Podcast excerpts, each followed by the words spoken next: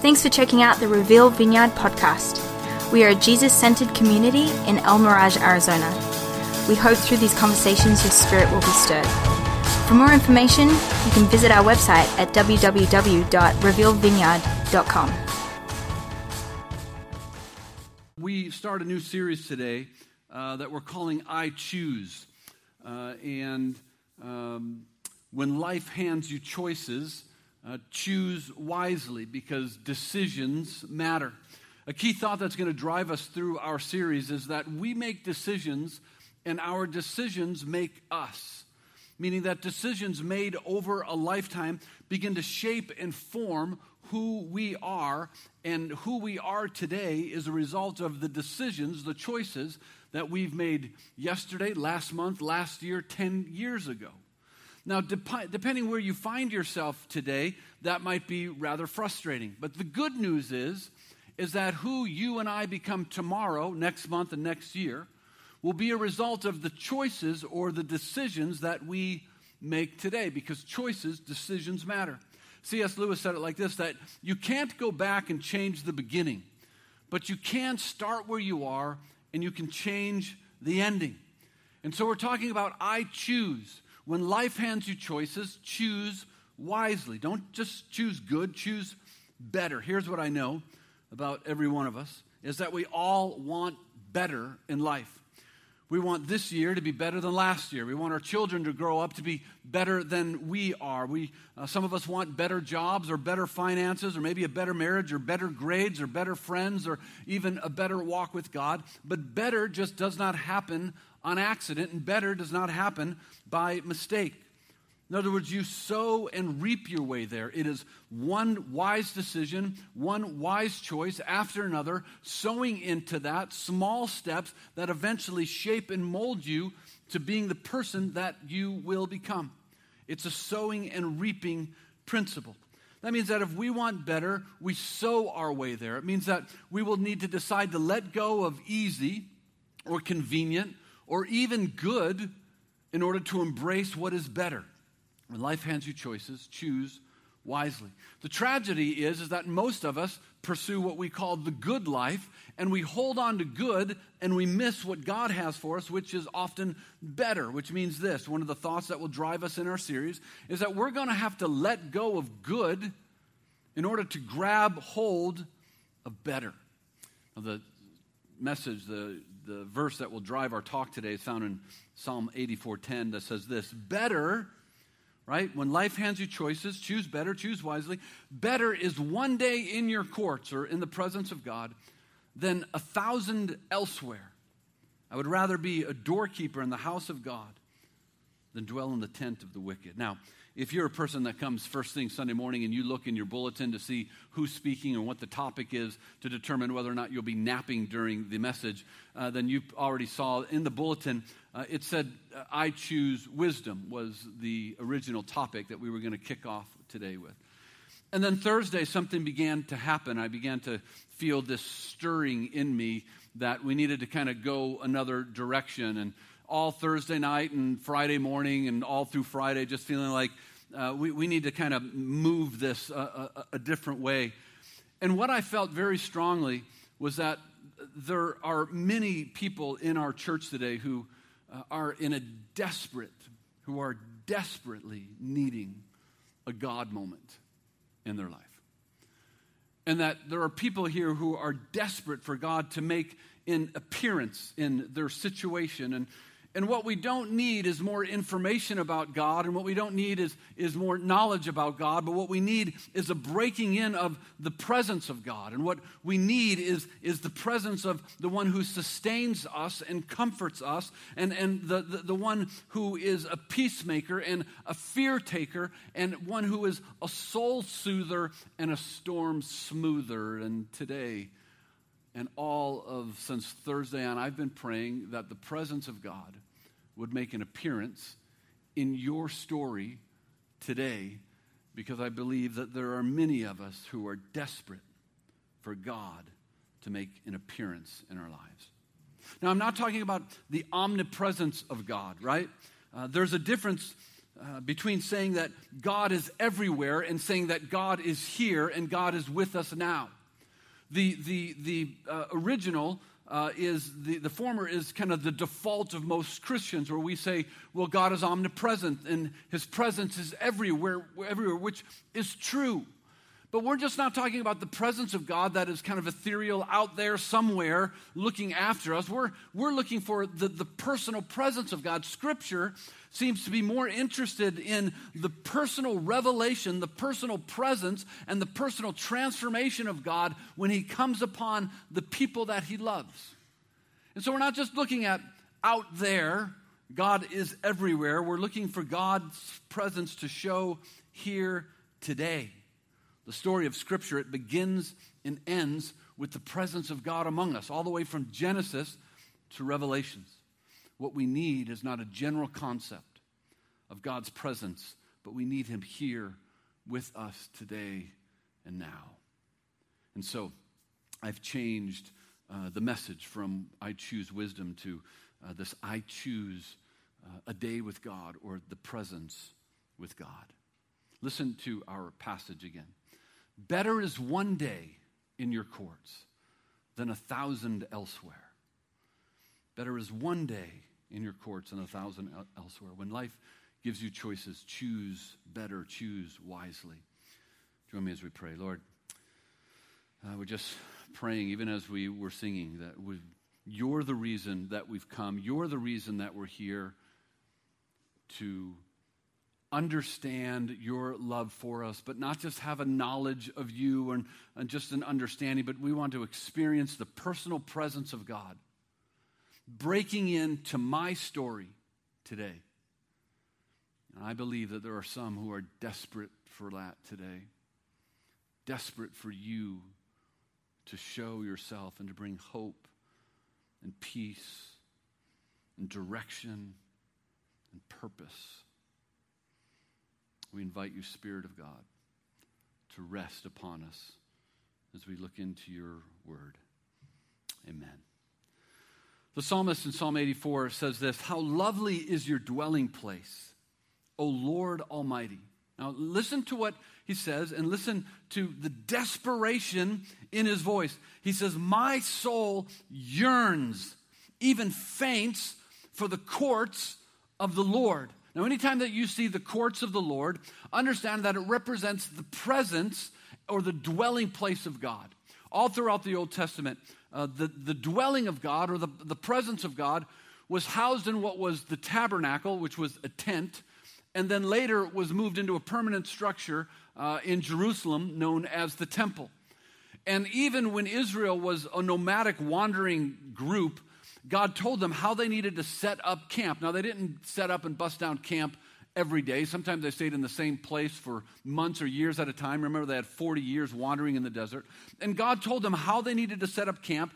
And He was very specific where He said, In the center of camp needs to be the tabernacle or my presence, where my presence dwells. And then you build the rest of the tribes around the presence of God. And the imagery was very clear that at the center of your existence, is my presence.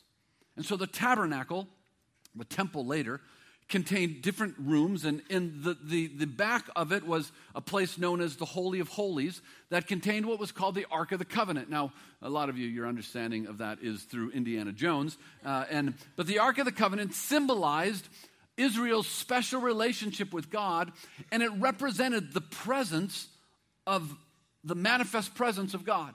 It was stored in a place called the Holy of Holies. You didn't have access there. Once a year, a high priest got to uh, enter into the Holy of Holies, had to go through uh, protocol and various cleansings, and because it was, it represented the presence of God in that place. And so when the, when the, when the psalmist says that my soul yearns for the presence of God or for the courts of the Lord, what he's talking about is to being in the temple or being in the tabernacle where God dwells. And the courts of the Lord was saying that I want to get as close to the presence of God as I possibly can. Now, there's a lot that can be said about the temple system, but for our study today, understand that it represented the physical, manifest presence of God and was largely how God interacted with his people. So the temple courts was, was getting as near as possible to the presence of God. Now, listen with that in mind. Listen to what he says again. He says, How lovely is your dwelling place, God, that my soul yearns and even faints for the courts of the Lord. It faints to be in the presence of God.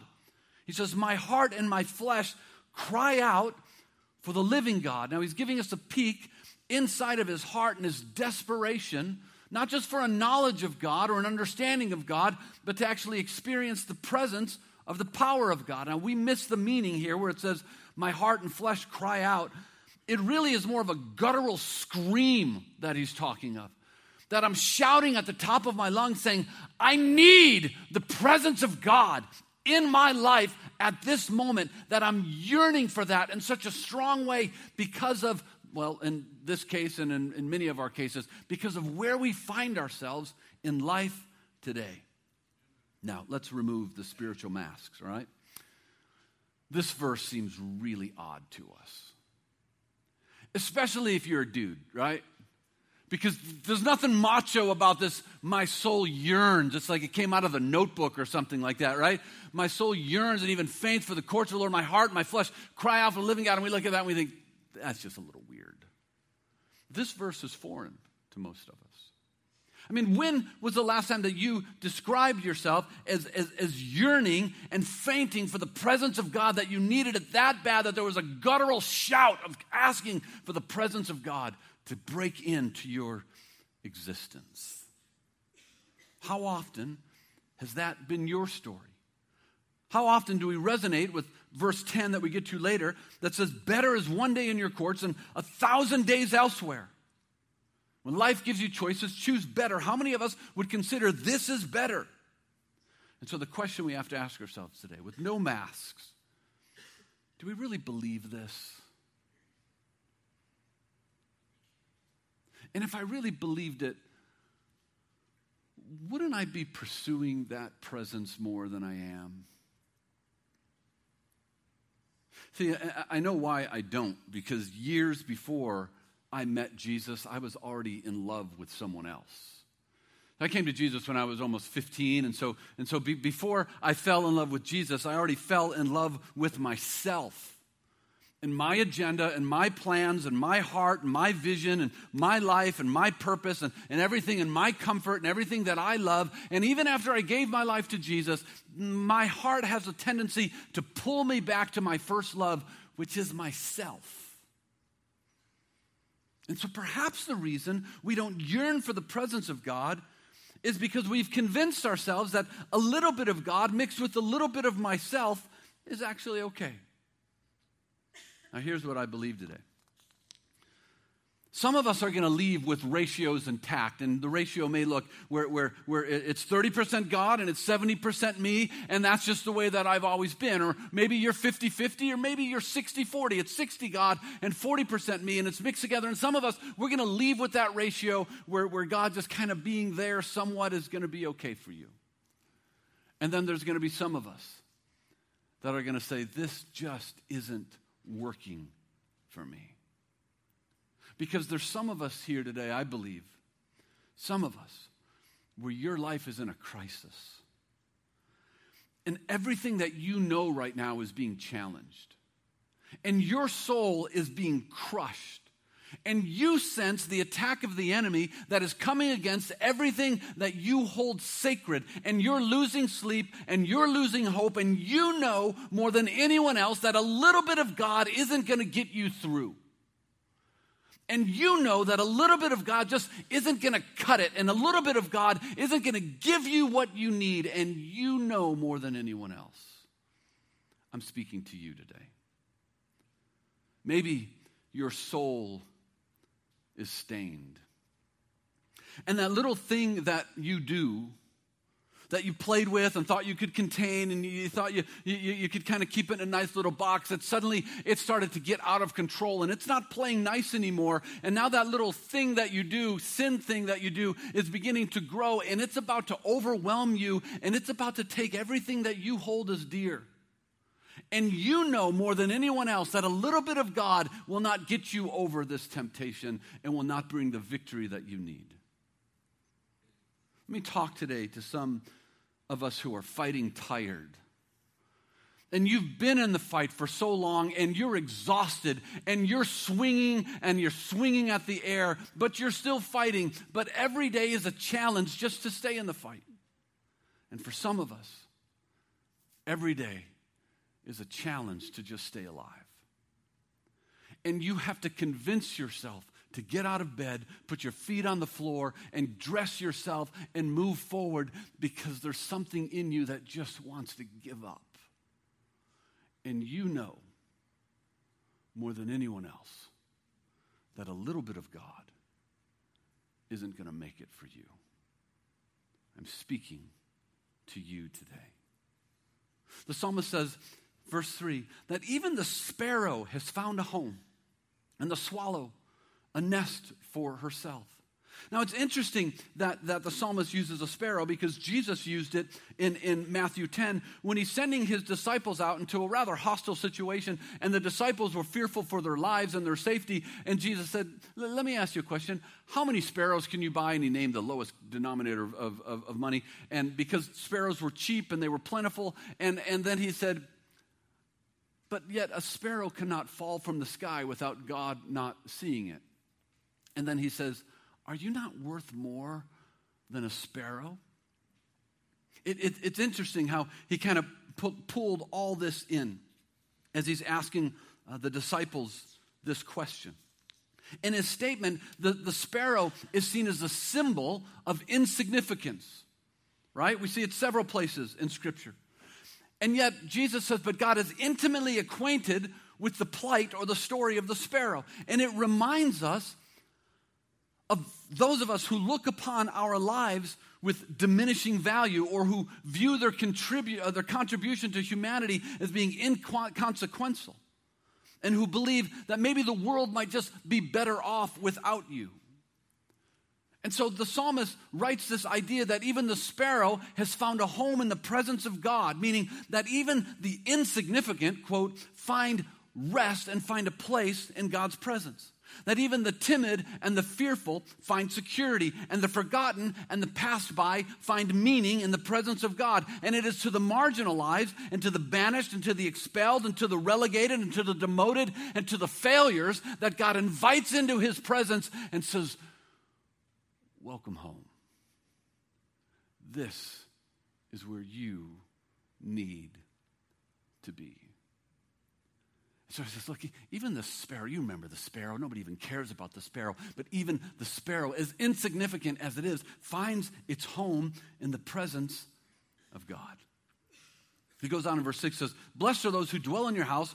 They are ever praising you. And then he's going to begin to explain that something ha- special happens in the heart and the soul of those who dwell in the presence of God. And this is important.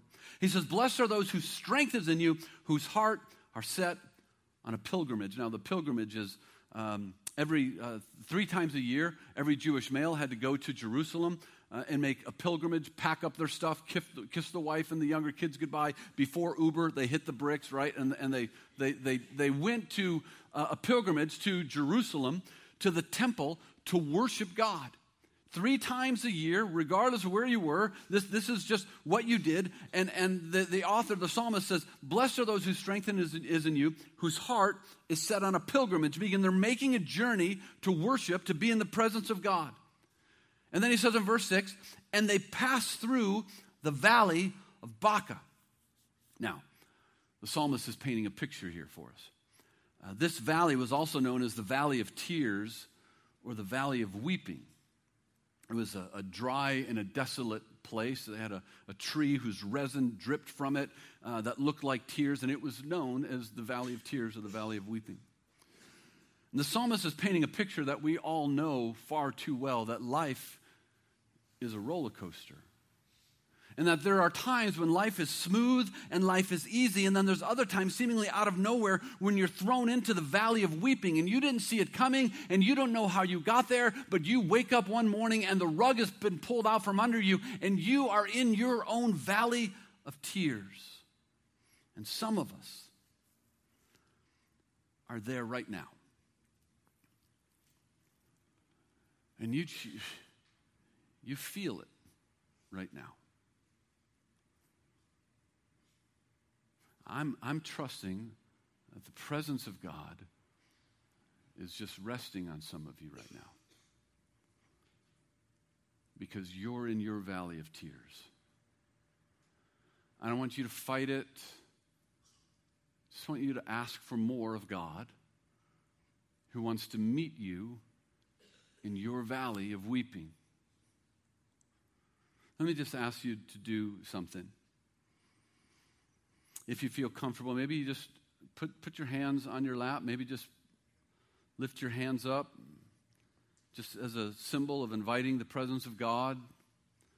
I encourage you to just kind of close your eyes for a moment. We're going to ask you to just think of something with me. Like, don't worry about who's next to you or who might be looking. Who cares? I think this is an ordained moment for God to meet with you.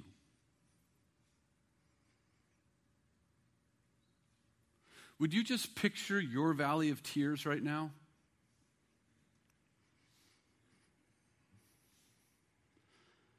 Maybe you say, Well, I'm not in the valley, but maybe there's someone that is, and you, you could spend this time praying for them right now. But would you picture yourself in your own valley, in your own wilderness, in your dry and desolate place, in your own valley of weeping? You know the terrain all too well. Where is Jesus in that picture?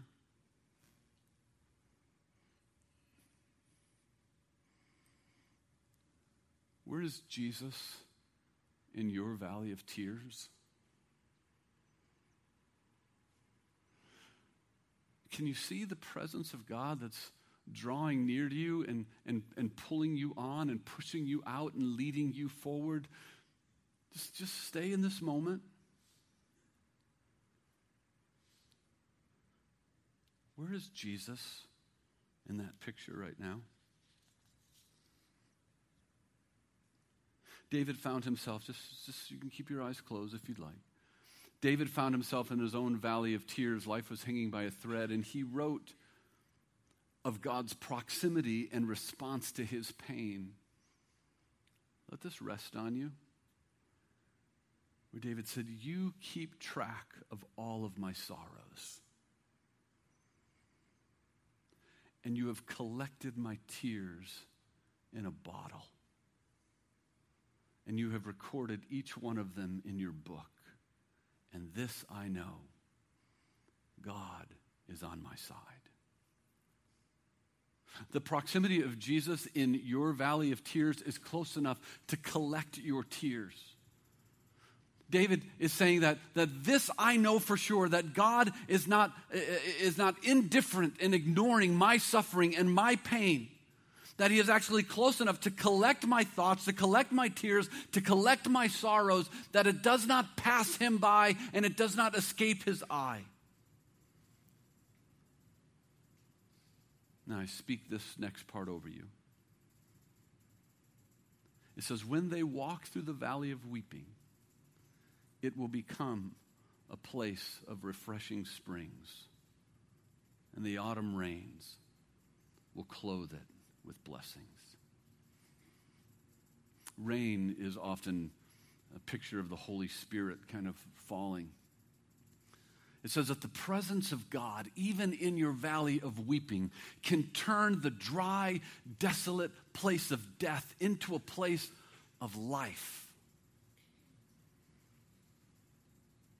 And then the psalmist says this that they go from strength to strength. And this is an odd statement because usually we go from either strength to weakness or we go from weakness to strength. But he says, no, no, no. When, when, when the presence of God meets you and, and is so uh, uh, uh, wrapped itself around you, that they will actually go from strength to strength. He says that when you come through the valley of tears, you have a new season and you're clothed in blessing, saying that each time a difficulty is surmounted, it adds a new and fresh courage and vigor to your faith. Every obstacle you overcome only adds a new dimension to your faith. And the enemy wonders why you keep getting up and why you won't stay down. But it's because the presence of God continues to strengthen you, that you don't move from weakness to strength, but that the presence of God keeps you moving from strength into further strength. And what some of us need today is to be strengthened. Listen to the words of Isaiah. He says that He, God, gives strength to the weary. Are you weary today? He gives strength to the weary, and to the one who lacks might, He increases power. He says that youths, though youths grow weary and tired, and vigorous young men stumble badly, he says, yet those who wait upon the Lord, they will gain a new strength, and they will mount up with wings as eagles. And they will run and not become tired, and they will walk and not become weary. And Paul had such an understanding of this in the New Testament where he says, Look, when I'm weak, then the Spirit of God in me is strong. And he said, Therefore, I will boast about every weakness that I have because something happens in my weakness. I am strengthened through the presence of God. Now, where is Jesus? Where is God in your valley of tears? The psalmist writes, Psalm 84 Better is one day in your courts than thousands elsewhere. He says, For the Lord God is a sun and a shield, and bestows favor and honor, and no good thing does he withhold from those whose walk is blameless. Lord Almighty, blessed is the one who trusts in you. So, throughout the entire Old Testament, in order to be in the presence of God, you had to go to the temple or the tabernacle of God. And then the New Testament flips all that. Look, we'll put up 1 Corinthians, where, where, where it says this it says, For the Lord, uh, next one, please. It says, Don't you know that you yourselves are God's temple and that God's Spirit dwells in your midst? See, there, there's a switch that you don't, ha- you don't have to go somewhere to find the presence of God, but the presence of God is in you because you are now the temple of God. Where is the presence of God in your story?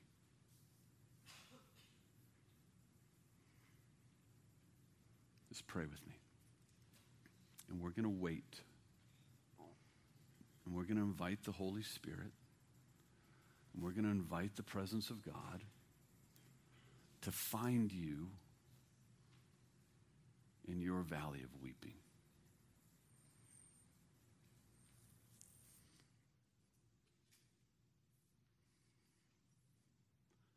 Just be open to the moving of God. Look, one of our hills is that we don't wear masks. So let's not pretend. Let's not play the macho stick. Let's not, you know, let, let's just be open to what God might have for us right now. Morgan, you can come up, please. Holy Spirit, rest upon us. And specifically, would you rest upon those who are struggling right now? And would you fall upon those who find themselves in the valley of weeping and in the valley of tears? And would you begin to surround them with your presence? Just invite the Holy Spirit. Just invite the presence of God upon you.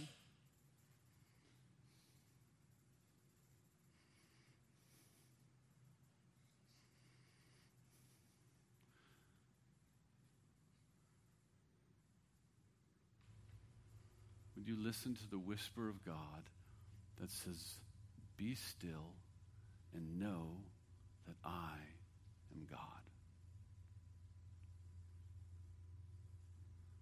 Would you be still and know that I am God?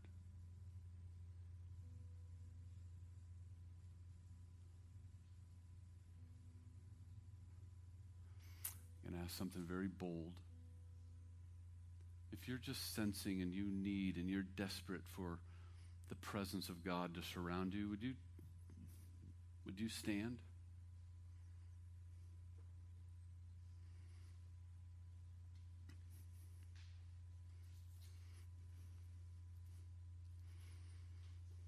Hmm. Spirit of God, I pray you would meet each person here right now. Would you show them the presence of God in their valley?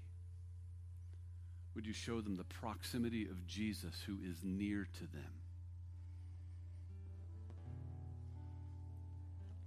In some of our church, I need you to just look around you, and I want to ask that you would pray for somebody close to you. And I want you to pray in boldness and pray in faith. I want you to speak faith into them and speak hope into them. I want you to speak life into them and pray for the presence of God to come. Lord, we choose better today. We choose better is the presence of God. One day in your presence than thousands without you. And I pray for some who are here and they're just not sure.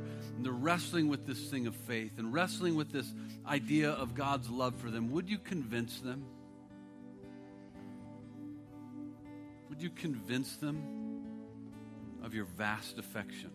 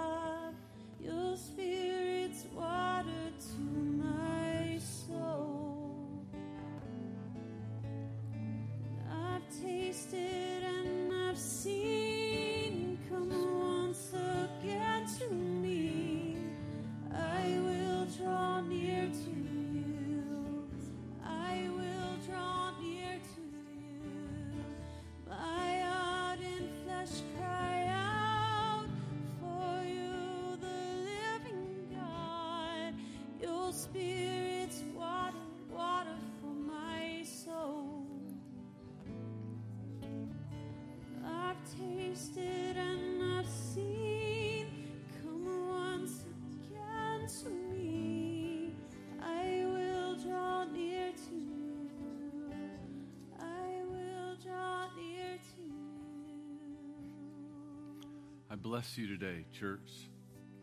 I bless you that the face of God would smile upon you. And I bless you that the hand of God would rest upon you.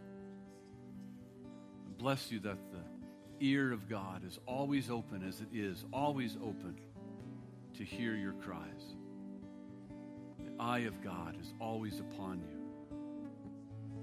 And I bless you to meet with God in your valley of sorrow, that He would bring streams of life to you. In Jesus' name we pray. Amen. I appreciate you praying with our church family. And uh, if no one's got to you, you can stay standing. I want to make sure everyone's prayed for. Um, this week, seek out presence of God for you and in your situation. Look forward to seeing you next week. God bless you.